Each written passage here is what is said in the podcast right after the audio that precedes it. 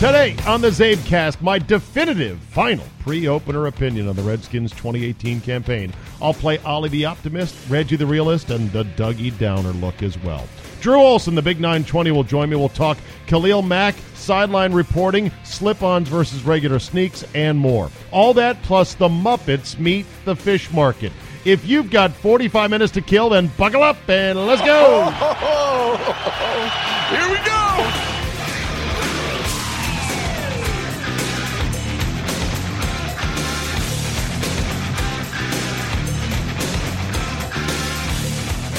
Wednesday, September 5th, 2018. Thank you for downloading. We are one more day closer to the start of the National Football League. We are also a couple days closer to the debut of the Football Five Ways premium Czabecast offering on Friday morning with You Are Looking Live, the complete, uncensored, original version of it. We've got Mr. X with his picks of the week. We've got Charch on fantasy. I'm going to talk to Jeff Pearlman, who wrote a book about the USFL as our special football interview on Friday, and we'll also have a college football insider as well. You can get it one way and one way only. Go to czabe.com slash premium and subscribe as a premium subscriber, and you will be part uh, of the uh, elite. You will not get a coin. We're out of coins. I'm sorry. First 500 grabbed them up in less than 24 hours. I apologize for that, but I got people asking me, "Hey, if I if I sign up for premium, do I still get a coin?" And I'm like, "Damn it, this is not what I wanted to have. I didn't want you guys just signing up for the damn coin. Please sign up for the good podcasts. I appreciate that. Uh, Czabe.com slash premium.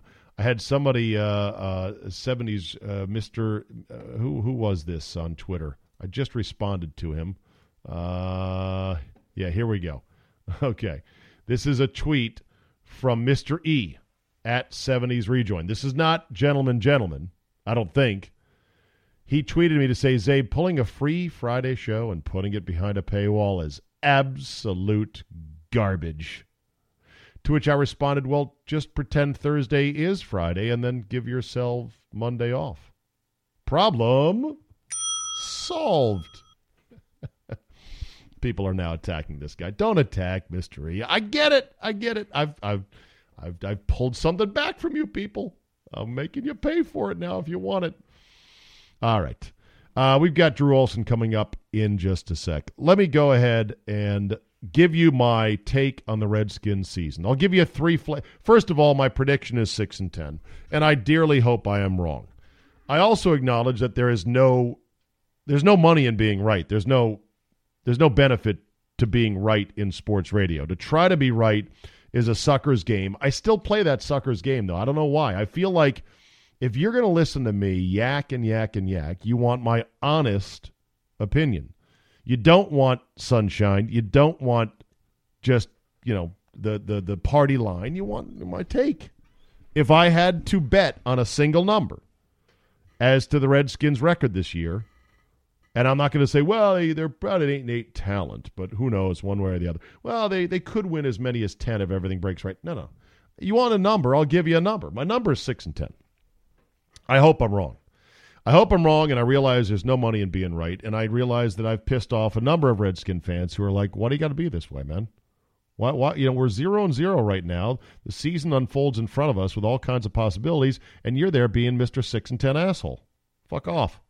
Okay, I get it here's here's what I see this season as for the Redskins. I see it as a patch year and a not a not a patch and pray.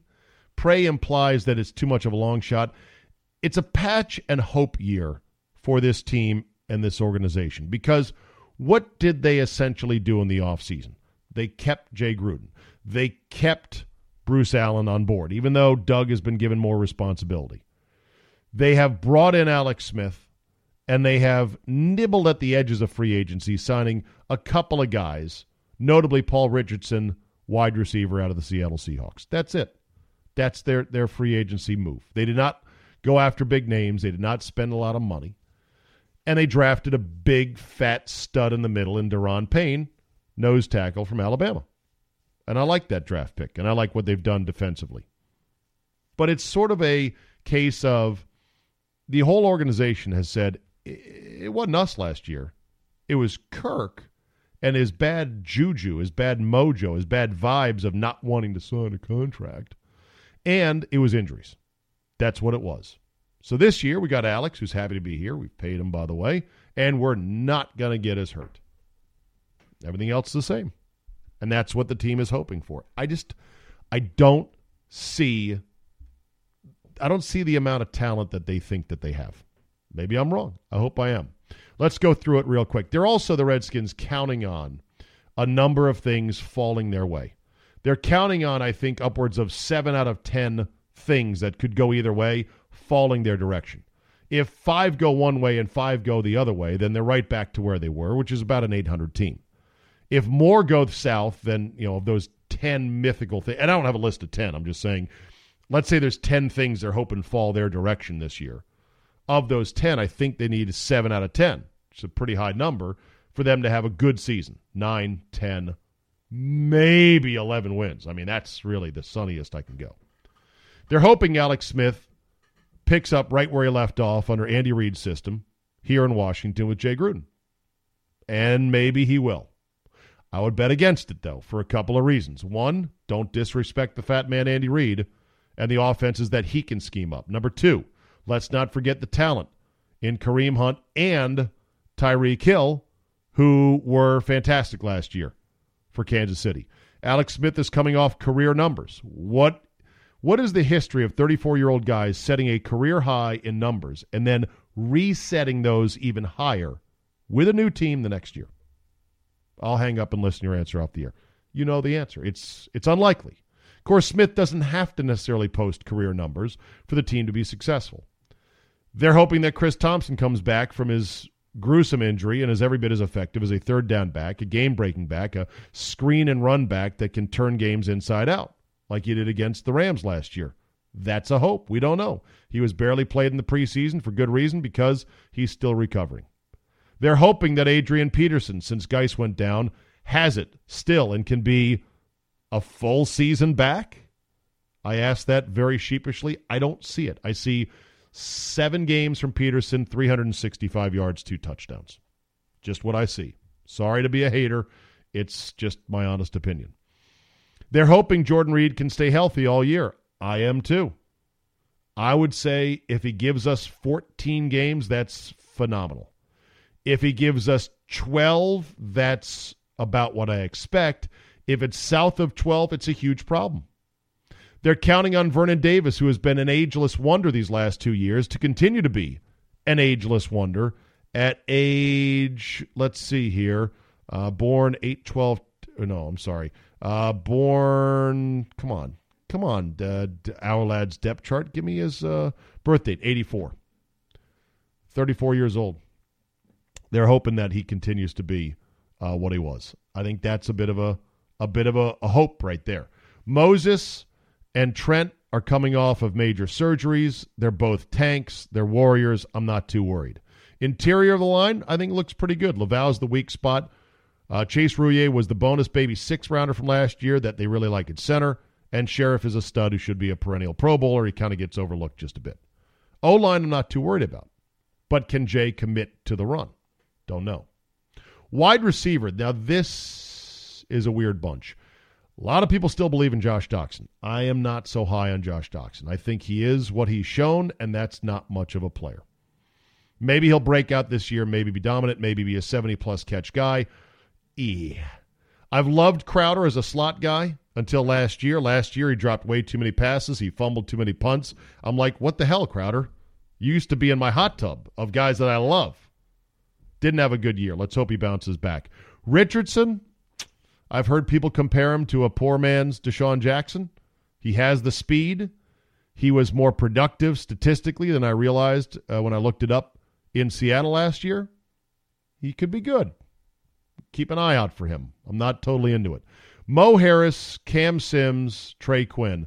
Here's what's weird Trey Quinn, as the short, zip, zip white guy, the seventh round pick, Mr. Irrelevant, may play a bigger role on this team than anyone realizes.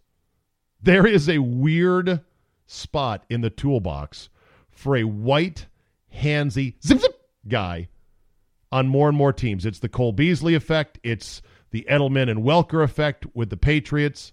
Little short white guys, great hands, who can run these little pain in the ass routes. You're not going to count on them to lift the lid and go downfield 30 yards and catch a touchdown, but you're counting on them to get six yards when you need four, counting on them to get nine yards when you need seven. And they run these little routes that terrorize and just completely annoy defenders. He could be huge. And Cam Sims is interesting. You know, I see in Cam Sims a guy who, if he continues on this trajectory, he might make people say, Josh, who? Granted, undrafted free agent out of Alabama, Cam Sims, still, still very raw, but is seemingly the same type of go up and get it guy that Josh Doctson was supposed to be as a first round pick. So watch out for that. Overall, it's a weird group of wide receivers that I I don't know who's going to be the number one. I don't know who Alex Smith is going to like as his go to guy. I'm guessing it'll be Crowder. We'll see. It's going to be interesting to watch. So that's the offense. On defense, the, the front seven looks awesome. Allen, Payne, Ioannidis up front, with Preston Smith on a contract year at one edge rush, Ryan Kerrigan, who is remarkably consistent at the other edge, some decent middle linebackers in Mason Foster and Zach Brown, and some young guys who could filter up and uh, be factors this year, like Shaun Dion Hamilton, who guys are really liking. So I like the front seven. Everyone does on paper. Let's see how it plays out. Tim Settle, also defensive tackle from from Virginia Tech, has had a great August. He could be a fifth round bonus baby. See, that's the thing. That's how you finally get good. You get these mid round bonus babies. You're like, this guy can play. Roullier, our center, sixth rounder. Uh, Settle, if he's good this year, fifth rounder. Uh, you get a guy like uh, Montae Nicholson, fourth rounder, mid round guys that pop up and become really good players for you. The secondary is a huge roll of the dice. Huge roll of dice. Josh Norman is supposed to be the tent pole. He's supposed to be the star that keeps it together. Josh Norman looked terrible in the third preseason game. He was not just not good, he was picked on by Denver. If Josh Norman goes the wrong way, if Josh Norman is a minus this year, uh oh, look out. Dunbar might have plateaued as a converted wide receiver at the other cornerback position. I love Nicholson, but I worry about how he runs and hits because of concussions. He's said they've said they've worked with him on ways to tackle that could minimize those concussion risks. Swearinger is fine, but he's more. Here's the thing about DJ Swearinger. After a while, all the talk, all the swagger gets to be a bit much. That's all. He's good. He's not as good as he likes to build himself. Fabian Moreau, we don't know about. We'll see. I think Apke is probably going to be a miss as a fourth rounder, but let's hope that that's not the case. Danny Johnson, who was a free agent, has really wowed the coaches in practice. Deshazor Everett is okay as a safety. Uh, Adonis Alexander not ready. And then same thing with Greg Stroman. The defense looks up front really, really enticing. And if the back end can hold up, hey, all I want is this defense to be around 15. Do you know if this defense can float up from the high 20s and the low 30s in rankings to just middle of the pack? That's it, just middle of the pack. It will feel like, oh my God, this is great. Special teams, we don't do anything good on special teams ever. Tress Way is a great punter. Hopkins has a great leg, but he's missing more kicks than I would like. And Crowder's going to return kicks and punts, it looks like, and we haven't returned one for a touchdown in like forever. So there you go. Jay is a coach. He designs elegant offensive schemes. He knows how to maximize the talent he's got in his passing game schemes. I don't know how committed to the run he is. We'll see. Uh, how good will Peterson work with him? Will he get frustrated if he's not getting enough carries? Tactically, Jay is probably a minus coach. He frustrates the shit out of a lot of us, saying – you know, when he does things during a game, you're like, why? Oh, why didn't you do this? Well, how, come you couldn't figure out how to win that game? Uh, really, the crowning moment of Jay not closing out a game was uh, against the Saints last year. 15 point lead with about eight minutes to go. Something like a 97% chance of winning that game, and they somehow fig- figured out a way to lose it. So that's the season. I think if everything goes right, if the guys they need healthy, like Jordan Reed, if Jordan Reed's healthy, if Doctson blossoms, if Alex Smith takes to Jay's offense like the duck to water, and if Peterson is serviceable, hey, we're in business. If the front seven stays mostly healthy, if the back end does what it's supposed to do, I think the the the most I think the most optimistic, Ollie the optimist says high end for the Redskins, ten wins. That's the ceiling. I don't see eleven. I I don't see eleven. I'm sorry. This team hasn't won eleven games since 1992, 91, something like that. Yeah, that's right. That's a real stat. Stat of the day. Worst case would be yes, Jordan Reed gets hurt. Yes, other guys get hurt. Maybe Trent goes down. No, Doctson doesn't blossom. Of course, Peterson is shot. Yes, Alex Smith struggles in this new system for the first year. And the front seven is okay, but the back end on defense sucks. Hard schedule. Worst case is four wins. They'll win at least four. My target's about six. I think more of these 50 50 things that they were betting on and hoping on falling their direction, I think five of those, six of those are going to fall the wrong way. And then they're going to get something you didn't anticipate, an injury you didn't anticipate, or something that's not working like you thought it would, you don't anticipate. So I think six and 10. God dang, I hope I am wrong. Please, God, Please, God, let me be wrong. Let us have a Redskins season. As I always used to say to my friend Kevin Sheehan, who I miss dearly on the station, but I talked to him the other day. He's alive and well. I say to Kevin Sheehan right before we start the season, I say, come on, let's go have ourselves a season. What do you say? All right. Time for Drew Olson, our midday host on the Big 920 in Milwaukee. I ask him, is he already with his money telling Nike, just take my money. Take my money. I'm ready to buy the camera. I swear to God, Drew, I don't I'm not kidding when I say this. I might buy a pair of Air Kaepernicks as soon as they come out because they could be collector's items. Like we don't know how this is going to go. How are we doing there, Drew Dog? I'm doing great, man. Are you going to buy? Are you going to buy a pair of Air Kaepernicks? And would you wear Air Kaepernicks around town? Well, I'd have to burn my Air Monarchs first. the old white guy mall walking lawn mowing shoes I have to burn to make room for them in my closet. But is, uh, is there anything more hilarious and stupid than people burning their shit on a sports related thing on the internet? I cannot think I, of anything dumber than that. In fact, that guy should be my fuck that guy for today, but I've got somebody else lined up for that that uh, the guy who burned his shoes while they were on his feet and ended up in the hospital? I did not see that. I just saw a tweet of a guy. Shut who, up. It, it, almost makes me think it has to be fake. What did he just pour lighter fluid on his shoes yeah, while he was wearing burned, them? Going, damn Kaepernick, I ain't wearing these burned, goddamn yeah, shoes. Burned him while they were on his feet, and then there's a picture of him, and he's like, "I'm in the hospital," and there's a picture of two burned feet. The tops of his feet are burned. I, I don't. It has to be fake. It has. So, how do you think this is going to play? For Nike? Do you think this is going to be a home run, or is this going to be a run. Disaster? I think it's brilliant marketing on their part. They know who their audience is, and, and it's going to rile people up and trying to make them relevant again. And they think that you think you agree with them, thinking, well, we're going to lose some guys. We're going to peel off some some people, probably some yeah. older, whiter uh, elements of our demographic, but we'll replace that. Don't buy with shoes younger. Anyway. We'll yeah. replace that with younger, hipper yeah. guys. They, they know who buys their shoes the people who buy their shoes are will, will say, okay, cool, I'll still buy them. How many pairs of shoes do you have right now? How many pairs of sneakers do you think you have? Oh, probably a lot. Probably six, seven, eight. That's not a lot. Drew. Um, not a lot to a lot of people. But That's a lot to me. not a lot. There's people that are shoe collectors that literally oh, have a yeah. full closet full of them. Yeah. I am not in that camp. Okay. No, because you can only wear I, one pair at a time. I tried to put two pairs on at once. Doesn't and it work. Didn't work. Yeah, it doesn't work. I love the the hot takes though. People. So one guy, one guy said, "Fuck Nike, I'm never wearing their stuff again." And then somebody pointed out to him, "Your avatar has a picture of you in a Nike golf hat." He goes, "Oh damn, it's my favorite hat."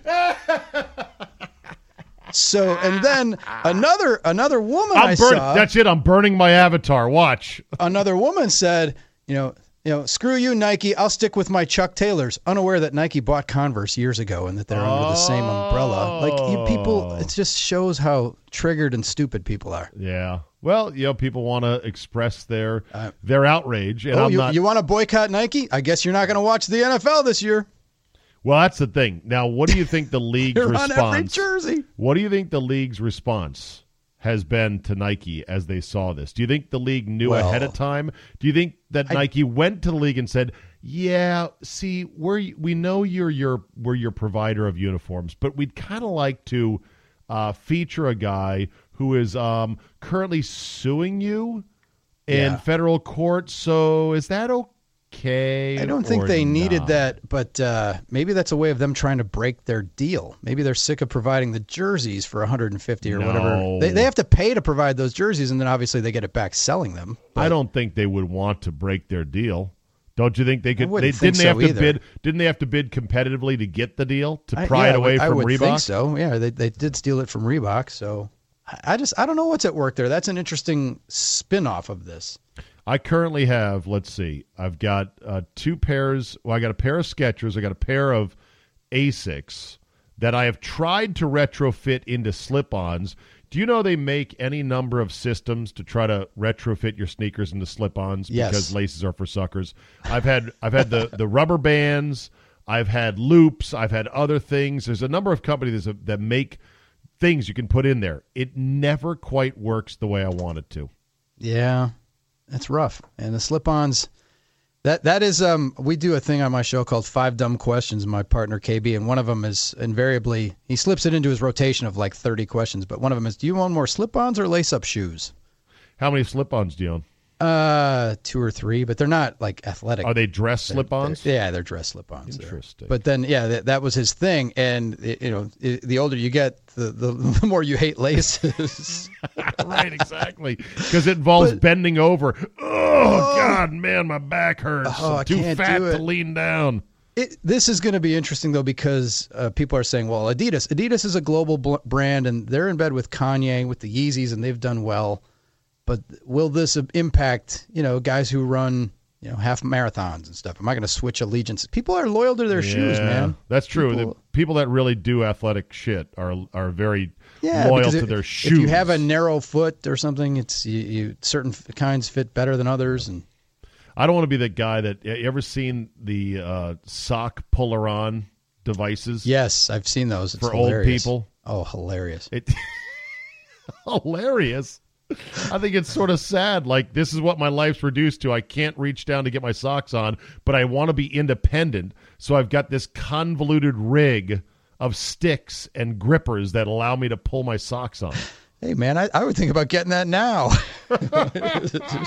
for sheer laziness. Oh shit! All right, on the Kaepernick front, do you think that he figured out a long time ago he doesn't really want to go back and be on an NFL team? He wants to forge a new career as a martyr and as an endorser. Well, the ship has sailed on him, hasn't it? When you've been out this long, could he come back? I don't know. RG three in made a roster this year.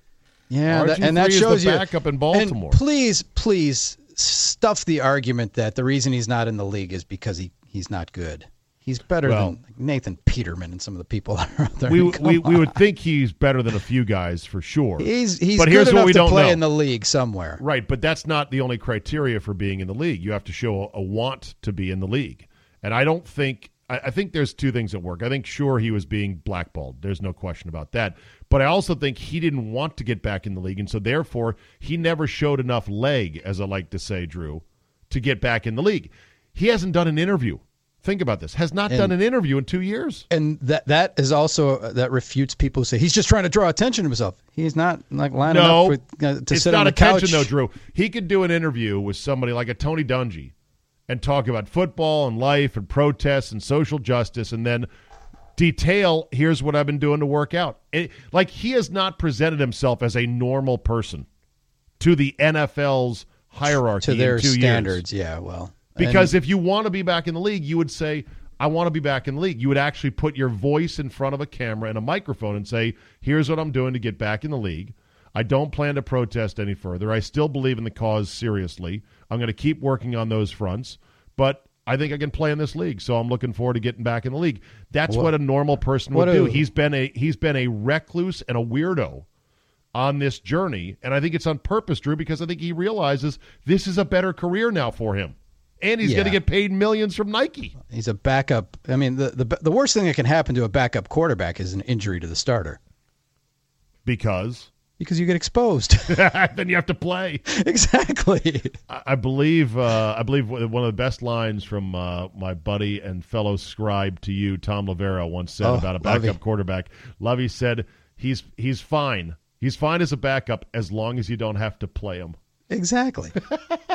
He's My- fine as long as you don't have to my play. buddy, Wait, uh, but that's what a backup's supposed to do: be there to back up when you need him. Role players in baseball. My buddy Tom Haudricourt, legendary scribe here in Milwaukee, always says uh, there's an aspirin player. You know, good in small doses, but if you take the whole bottle, it'll kill you. Yeah, You play a guy for a month when he's, you know, hey, he's good for a game or two. Yeah. You know, good for a couple innings here and there, but you try to play him for a whole month, he'll kill you. Well, that's uh, that's like you know Brian Nelson on uh, Bob and Brian was saying, how could Foles you know not be good? And I said, like, how could he win the Super Bowl and yet he doesn't seem to be any good? Eli Manning.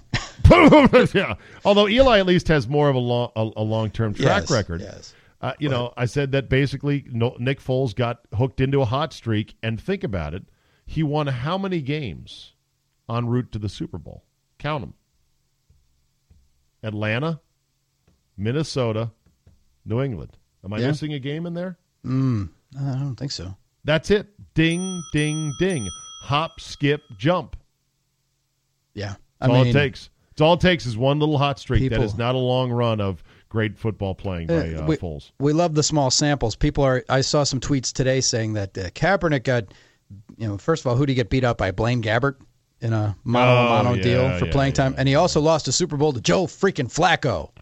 Those are I mean, those are is- stupid. how does that have anything? That's a dumb those. argument. I mean, come on. Right. But uh, see, I believe, and and some people don't understand this, but I'll try to say it slow so they can. I believe he is both. He has been both blackballed from the league, and he has had no interest in getting back to the league. Yeah, both of those himself. things can be true. Like I think they're a- both true at the same time. they overlap and they conflict with each other, but I believe both of those entirely. You're asking people. To me, that's a sign of intelligence to be able to hold two conflicting thoughts in your head at the same time, and you know, say that they're both correct. Yes. And a sign of horniness is to hold two conflicting boobs in your hand at one time.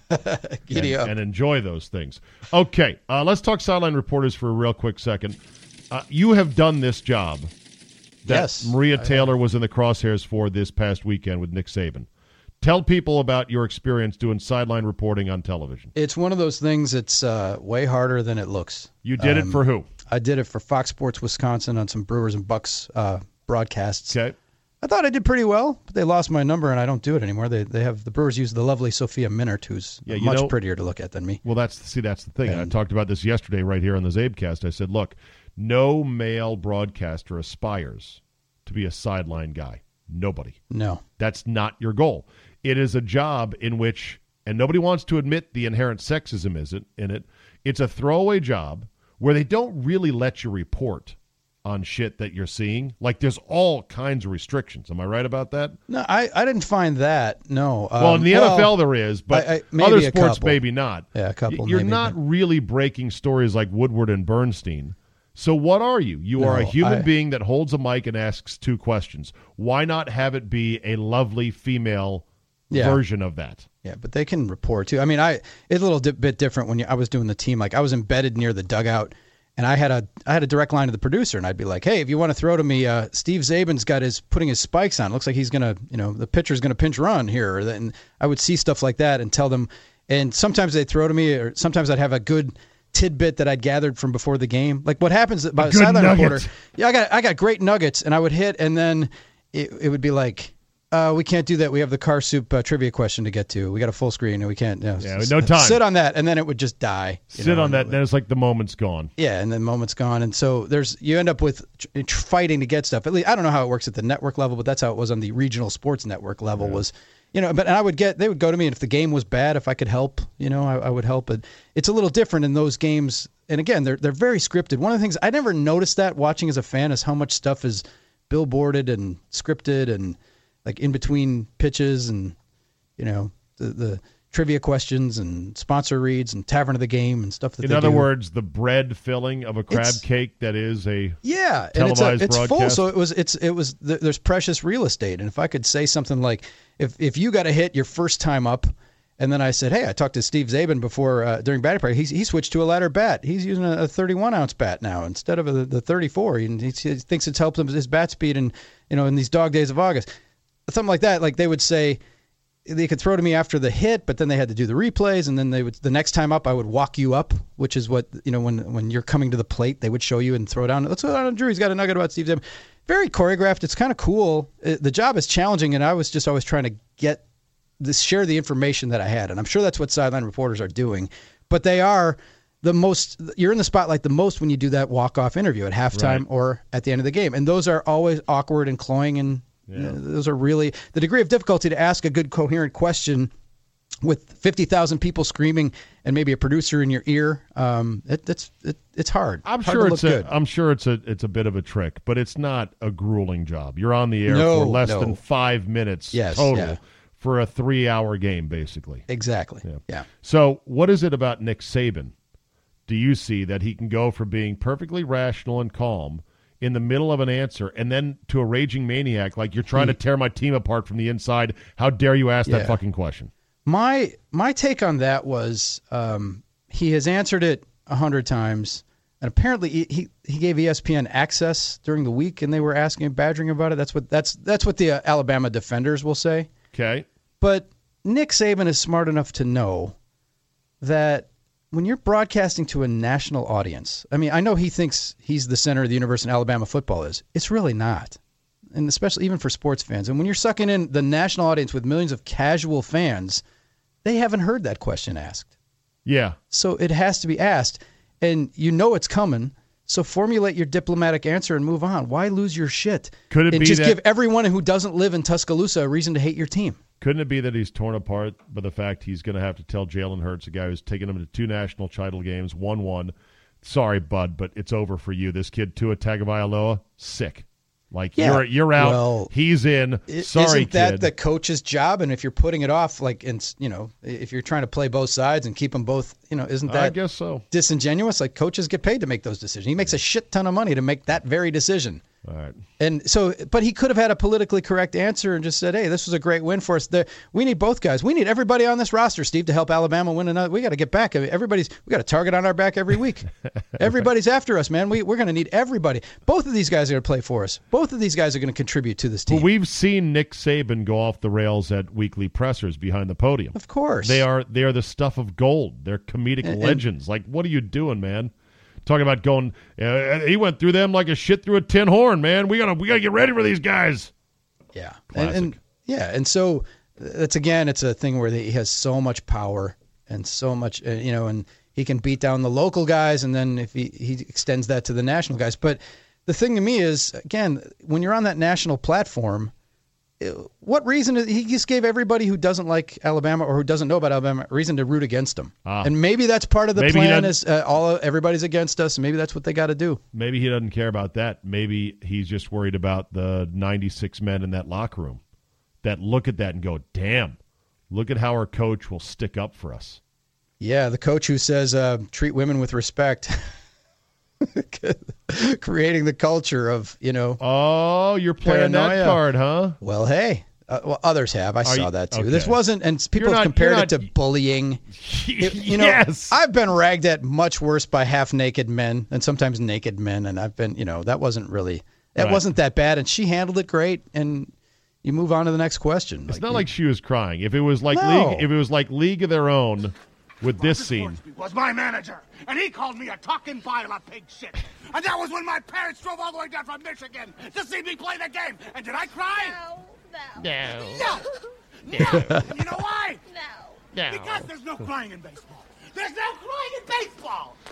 No crying. Oh God, I love the unhinged. that. I love the unhinged world of college football. Uh, here's Nick Saban. This is the uh, Char. Uh, this is Charleston. Uh, they were playing Charleston Southern. All right, and here was Nick Saban going crazy. It's two minute and forty second bite. You'll like it though. Nick, just in terms of their their quarterback, obviously has some Division One or FBS experience playing at UAB. What have you seen from him? He's a very good player. You know, he's a he's a really good player, and he does a great job with their offense. And you know, th- th- these teams that are typically the best teams in, in, in their division are really good teams. All right, and you all may be taking the week off, all right, this week, but I'm not. And a lot of people take a lot of things for granted, and I get asked questions like, well, how important is it for the, the young guys to get to play this week? Well, how in the hell do you know they're going to get to play? I mean, what makes you think that you can just assume that they're going to get to play? Because you're assuming that the other team is not very good? They do have a Division One quarterback. He plays like a Division One quarterback, and they're very, very productive on offense, and they do a great job of executing what they do. And if we don't play good against them,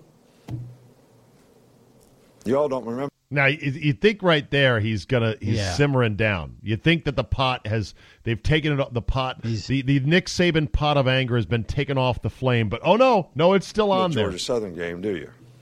I don't think we had a guy on that field that didn't play in the NFL, and about four or five of them were first round draft picks. And I think that team won a national championship, but I'm not sure. And they run through our ass like shit through a tin horn, man, and we could not stop them. Could not stop them. Could not stop them. Because we didn't, we, we, we couldn't get a look in practice. We didn't practice it right. All right, and everybody said the All same thing in that game. Y'all took a week off. All right, this wasn't important. All right, so it's not important to anybody else. It's got to be important to the players, and it's got to be important to us.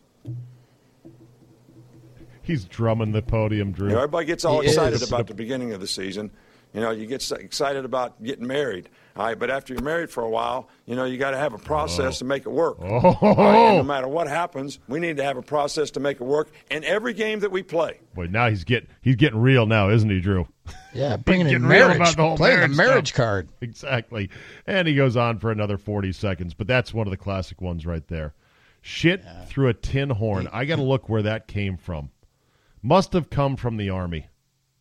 Don't you think where you were shitting into some kind of, you know, tin horn? Uh, General so, George yeah. S. Patton Jr. Uh, this is a quote from World War II. Um, we're going to go through them like crap through a goose, like shit through a tin horn.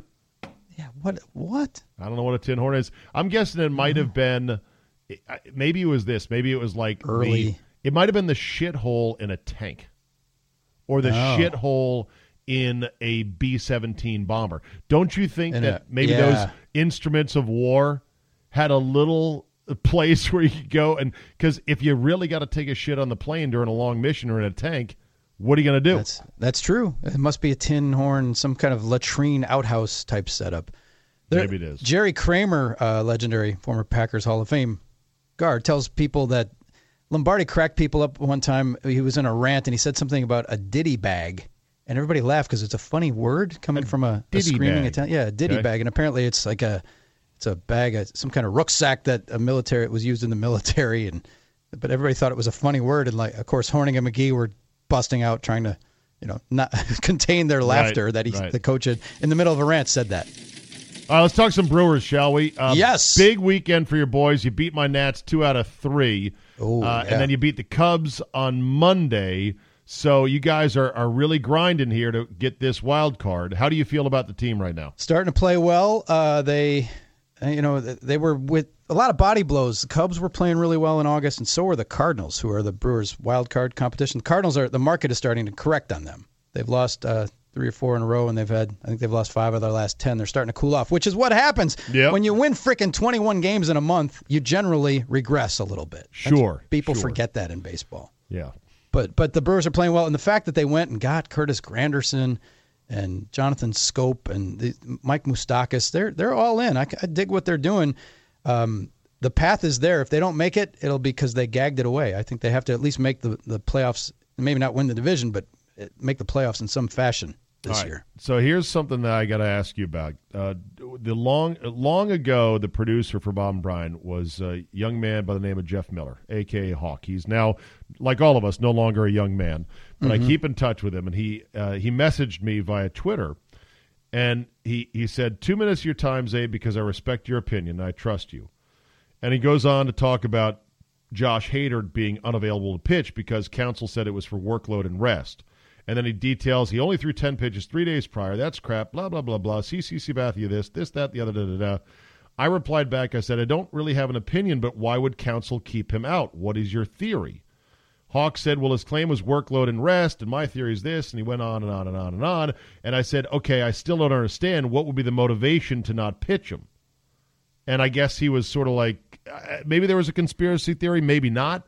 Do you have any any idea about this other than just he thought he needed the rest? People are. Uh, he's been getting crushed for that.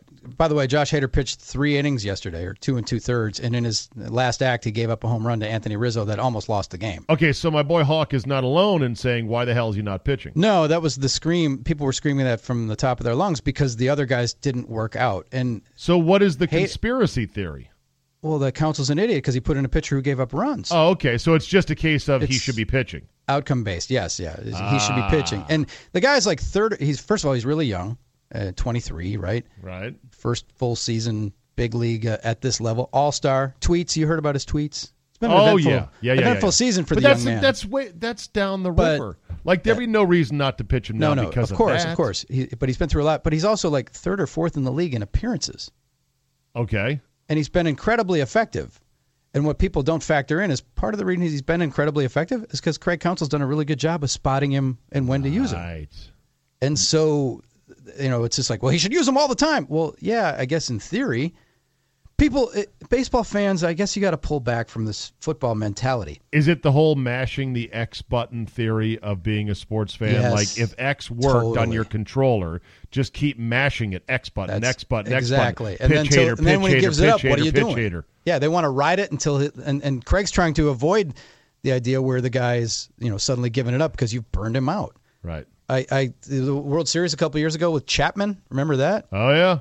X button? You're right. Smash, smash, smash, Smash, smash, smash. So people are barbecuing counts for this, and then here's the thing: like Brewers played the Nationals on Sunday in a game they needed to win because they lost a hyenas rain delayed game the previous night. Did you call it a hyenas? hyenas? Yes, that's Haudricourt and I have this. We You, it goes to that's our phrase. It, it comes from my cousin Vinny. The, the, the DA, Oh, okay. my cousin Vinny, he said these boys have committed this hyenas crime. Hyenas. we love we love the way he says it, so we we exaggerate hyenas. We so know you say heinous. hyenas like hyena, We know it's like the animal. heinous. Exactly. That's we we draw it out. But you don't say heinous. You don't say heinous like hyenas. No, we say like you're a tall guy with an anus. No, yeah, no, no. Okay. We're not minute bowling that one. No. but people were pissed because Granderson was leading off and Eric Thames, who was really bad in August, was playing, and uh, Keon Broxton was playing. And then lo and behold, Thames gets a couple of hits. Broxton hits a three-run homer to give the, the to basically win the game. The It's like- Broxton homer is still traveling right now. Exactly. Holy and so shit, he hit that and ball. people are like, so where are those people? And here's the thing, and I, I pointed that out. I hmm, heard a lot of hot takes about lineup. Uh, I guess now we'll have to, and this was in the middle of the game. The Brewers had a big lead. I said, now we'll have to switch to second guessing the bullpen because he's not an idiot for playing those guys who came through. Yeah. And then somebody hit me back with, you just couldn't wait to say fans are stupid, huh? And it's like, no, I don't. Fans aren't stupid. Oh, God. Fans aren't stupid, but you are Yeah, stupid. fans aren't stupid, and I wouldn't say that they are. But the thing about fans is, when I fuck something up, I tell people in the Right. pre-Twitter era, my Hall of Fame worst take was that I watched Dwyane Wade. I was covering baseball, so I missed a lot of his career, but I saw it. Wade. Dwyane Wade. I said, well, he can't shoot or handle the ball. He'll be a role player in the NFL, in the NBA. I said he'll have the impact in the uh, in the NBA that Ron Dayne. Heisman Trophy winner from Wisconsin had in the NFL. I You was that, completely huh? wrong. I remind people of that all the time. We own our bad takes, but Yeah. fans don't have to. They just like they No, just melt, no, no, melt yeah, into the back into the woodwork. Right. They're like know. they're like uh, Homer Simpson melting back into the shrubbery. That Exactly. famous gif that is passed around all the time. I once said in terms of bad takes, I said I thought Patrick Ramsey was a young Brett Favre. Well, see, we I once said. I once said that I thought Mark Gallery could be a decent uh, comp to Kevin McHale. Another laughable. of course, Because I'm mean, like tall, gawky white guy. Sure, I see it. All we skin and bones and elbows and, and shoulders. That's the difference. We spew these opinions, but we own them when they go off the rails, and fans just like go to the next one and then scream, or they wait for themselves to be right and say, "See, I told you all the time, all along." Have you ever been on the Twitter squirrel. account Old Takes Exposed? Yes, absolutely. Well, no, uh, my take hasn't been. Oh, no. okay. I, I- I I, I follow it. I don't think. I have. I I'm think I've shied away enough. from making big takes on. Uh, no, I think uh, guys of our level, if the take is wrong enough, Yeah, they will show it. Uh, there is a take by someone in sports radio for the Jets in, in New York market who said he thinks that both uh, Christian Hackenberg and uh, Connor Cook could be better than oh, who was the really good quarterback instead? Oh.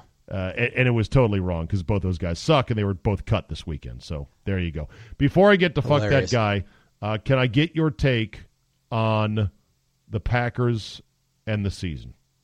In a nutshell, Um, I want your unified Drew Olson, before we shove off from shore, take on the upcoming Packer season? Having Aaron Rodgers upright makes everything right again in Packerland. Jimmy Graham's a good weapon. With Aaron Rodgers healthy, 10 and 6 is your default. You got a chance to go, you know, 12 and 4. But I say- Default ten and six. Yeah. You know when when 10 Rodgers was six. upright and healthy, there was some tough sledding because the talk was we're relying too much on him. Yeah, well. And uh, remember when his numbers they- dipped because they he was- 5 and 1 when he went down last year? Uh, might have been the year be might have been the year before that. Remember, I mean, remember how he yeah, was oh, yeah. struggling the year before, and it was like we're Yeah. relying on him too much. He's trying to be too perfect with his throws. Guys can't get remember that. separation. That. was the James Jones hoodie year, Yeah.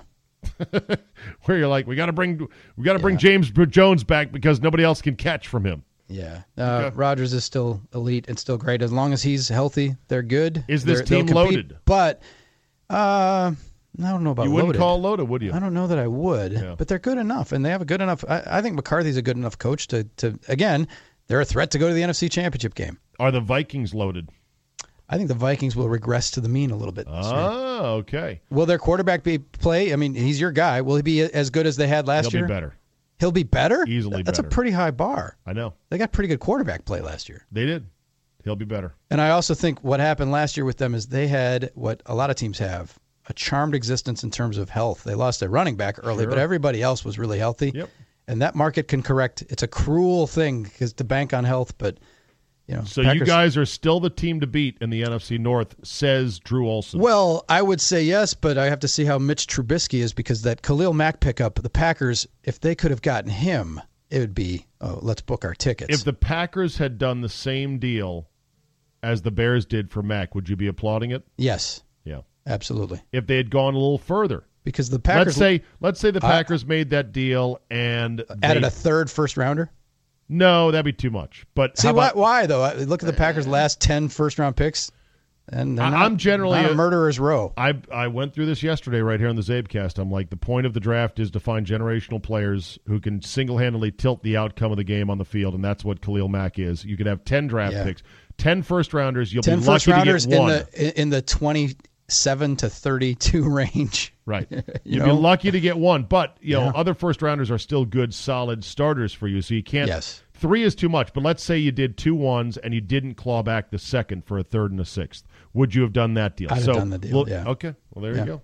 Well, the Yeah. Bears are going to get better. I still don't think Packers much of Trubisky also though. look at the deal Max signed though. Can you? What team has given out two deals like in a in a week where you give Rodgers all that money and then to commit that much money to Mack? The reason the Bears can do it is they're in the position of doing it because their That's the quarterback's on common- the rookie deal, right? That's the common belief, but I think That's when you go in. I think Why? It's, Because- because okay. Who else pays marquee guys like the? The Okay, Packers the- are phasing out Cobb and Matthews after this year, so they will have money.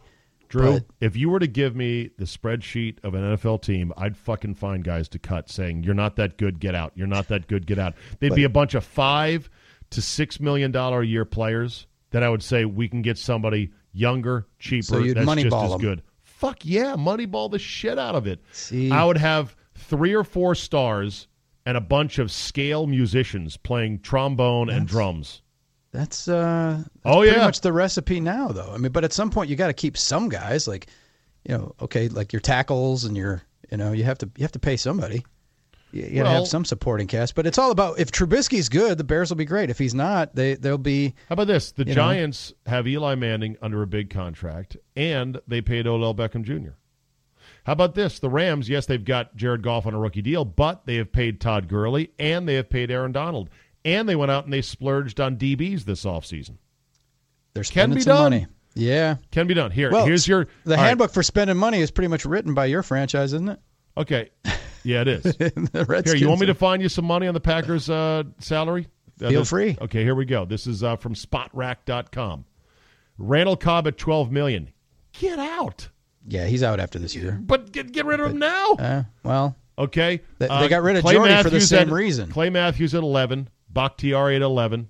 gotta Nick have. Perry at 10. Expendable. Oh, Davante Adams at 10. You can't replace those guys. Uh, you could, you know, you can say that. Oh, we'll find somebody just as good. No, and it's what you just said. Have four guys that make plays. Clay Mike Matthews Daniels is at that 9. guy. Bulaga at Mike 7. Daniels is a field changer. Clinton Dix changer. at 5. Jimmy Graham at 5. Mason Crosby. are- Mason Crosby cost you 5 million? yes. Fuck gone. If I'm trying to afford Khalil Mack, I don't know, man. Guy Muhammad kick in the winter Wilkerson four point eight. He's going to be a reclamation with project. the Mike Pettine. Yeah, we'll Corey. Linsley four point eight. See, this is the range in the fours here where you can get rid of guys and go cheaper. and those are solid glue guys that you don't have backups that are as good. Like the drop off from Corey Linsley to the next guy would be big. Says you. Yeah, uh, says We me. don't know, says, though. Says the says the guys running the Packers too. Oh, suddenly you believe in everything they do. I Well, I, I believe, but I'm also saying they should have had they should have gone and gotten Khalil Mack because that, that would have been. I know. I mean, he's the Aaron Rodgers of defense. He's sick. Yes. He is absolutely sick. And uh, good for the Bears, I guess. I'm not a good guy. I'm the guy. Fuck that guy. Fuck that guy. All right, here we go, Drew. Who is your FTG for the week? All right, this is uh, uncharted waters for us, Czabe. I am gonna fuck that guy, kids, who are probably between the ages of nine and thirteen. Oh my God, an FTG for children. what about the yes. children, Drew? What about the, the children? children? These are specific children. These are the children who stayed through the rain delay Saturday night when your Nationals played the Brewers, Yeah. and there were about 500 people in the stands at the end of this game, which ended at like 12:30, I think your time. I think. Yeah. and they were positioned near the Fox Sports Wisconsin ambient crowd mic, and constantly, for uh, innings at a time, were chanting in that adenoidy voice, you know, "Let's go Ryan" to Zimmerman, "Let's go National, let's go," and it was, and it was the clap, and it was, it was like uh, you know, fingernails on a blackboard. But I'm trying to watch the game, and they didn't turn down the crowd mic. And well, the fuck that guy shouldn't be for the kids. It should be for the producer of the part broadcast. of it too for not turning it down. Because the I kids don't Twitter, know that like- there's a microphone there, do they? I threw the. It was one of my most popular tweets of the week, and I said, "What's what's more agonizing, or what sucks more? The Brewers puking away this game that they should have won. They led in the eighth inning before the rain delay, or this these kids?" And everybody was like, "These kids, these kids." And then I had a couple. I'll fuck that guy to the people who said, "Ah, they're just having the time of their lives. Why don't you shut up?" Who has their kids at a game after a two-hour rain delay at twelve thirty? Hey, summertime, man. Yeah, I guess. Last but, but hurrah still, of summer. No school the next day. Last hurrah. Twelve thirty after a two-hour rain delay. It's almost like that's what they should do to the kids that are uh, at reform school. Make 'em- they should make them sit and sit through that and watch it. Is that, what guy is it was worse? horrible though. What guy Czabe. is worse, the annoying, too close to the mic guy on a TV broadcast of a sporting event, or the stand up and block the camera view guy at Oh, a that's sporting bad event too. Uh, there's a spring training vendor who's really bad. That when you cover a game, you can hear this guy. You know, ice cold lemonade like Grandma made. All right, so Fuck the guys who ruined my watching of the game Saturday night. All Those right. kids. all right, here's my fuck that guy for the week. It's the guy who wants to wait until I am totally clear of the checkout register area at the 7-Eleven. Hey pal, just put your shit down. I'm done with my transaction. You can begin yours. I'm not going to fucking knife you in the neck. What is wrong with you? You're now making me rush. I hate that guy. Do you know who I'm talking about? You pay for your stuff. You're putting your wallet and your credit card or your money away. You've scooched your items, your chocolate milk and your donuts off to the side. But because you're not fully clear of the register area, he's sitting back there timidly like, I, I, I'm not I'm not going to step up right now. He, he he's not done yet. Hey pal, just put your shit up there and pay for it. I'm not a maniac. I'm not going to kill you. You're making me rush now. So I just say to that guy, "Fuck you." It's a very specific one. Drew, for more of you, you. for you, At- for more of you, At Drew Olson MKE on Twitter, the iHeartRadio app, the Big 920, the Big 1070 in Madison. all right, buddy. We'll see you next week. We'll do. All right, we'll end with this one. The fish market meets the Muppets. Well, what? What the hell did you just say? Here you go. A fishmonger in Kuwait has been closed down for sticking adhesive googly eyes on his fish to make them appear fresh. Awesome. There's the fish being sold, and there's the before picture with the plastic Google eye on the fish. And then there's the picture with the Google eye moved just to the side and it's like, ugh, ugh, that fish is rotten right there. that is so great. Never would have thought, oh, yeah, let's just put the Google eyes on there. Do you think that maybe if someone got duped and they bought the fish and they're like, oh, this fish is great. Here, pass me the eyeball. I, I love the eyeball the best. I want to, uh, uh, yeah, oh, I broke a tooth. What the hell? It's a Google eye. It's not a fresh fish. Of course, being in an Islamic Middle East Gulf state, I don't know what it is like in Kuwait. Maybe it's not as bad as Saudi Arabia. I can only imagine the punishment for this fishmonger is like a thousand lashes with a dead trout. Good luck to that guy, but beware. Make sure when you go to your local supermarket here in America, you just just touch the eye. Just poke, poke, poke. Touch the eye. Make sure it's not a Google eye. All right, that'll do it for us today. Thank you for listening. Download the free Czabecast app wherever your apps are sold or distributed. It doesn't cost any money. It's free. Subscribe as a premium member by going to czabe.com slash premium. Tell two friends, and thank you for the support. And always remember, if you really want to cause a stir with your footwear, buy some British Knights. Yes, they still exist, and roll out with those. Thanks for listening, and we will see you next time.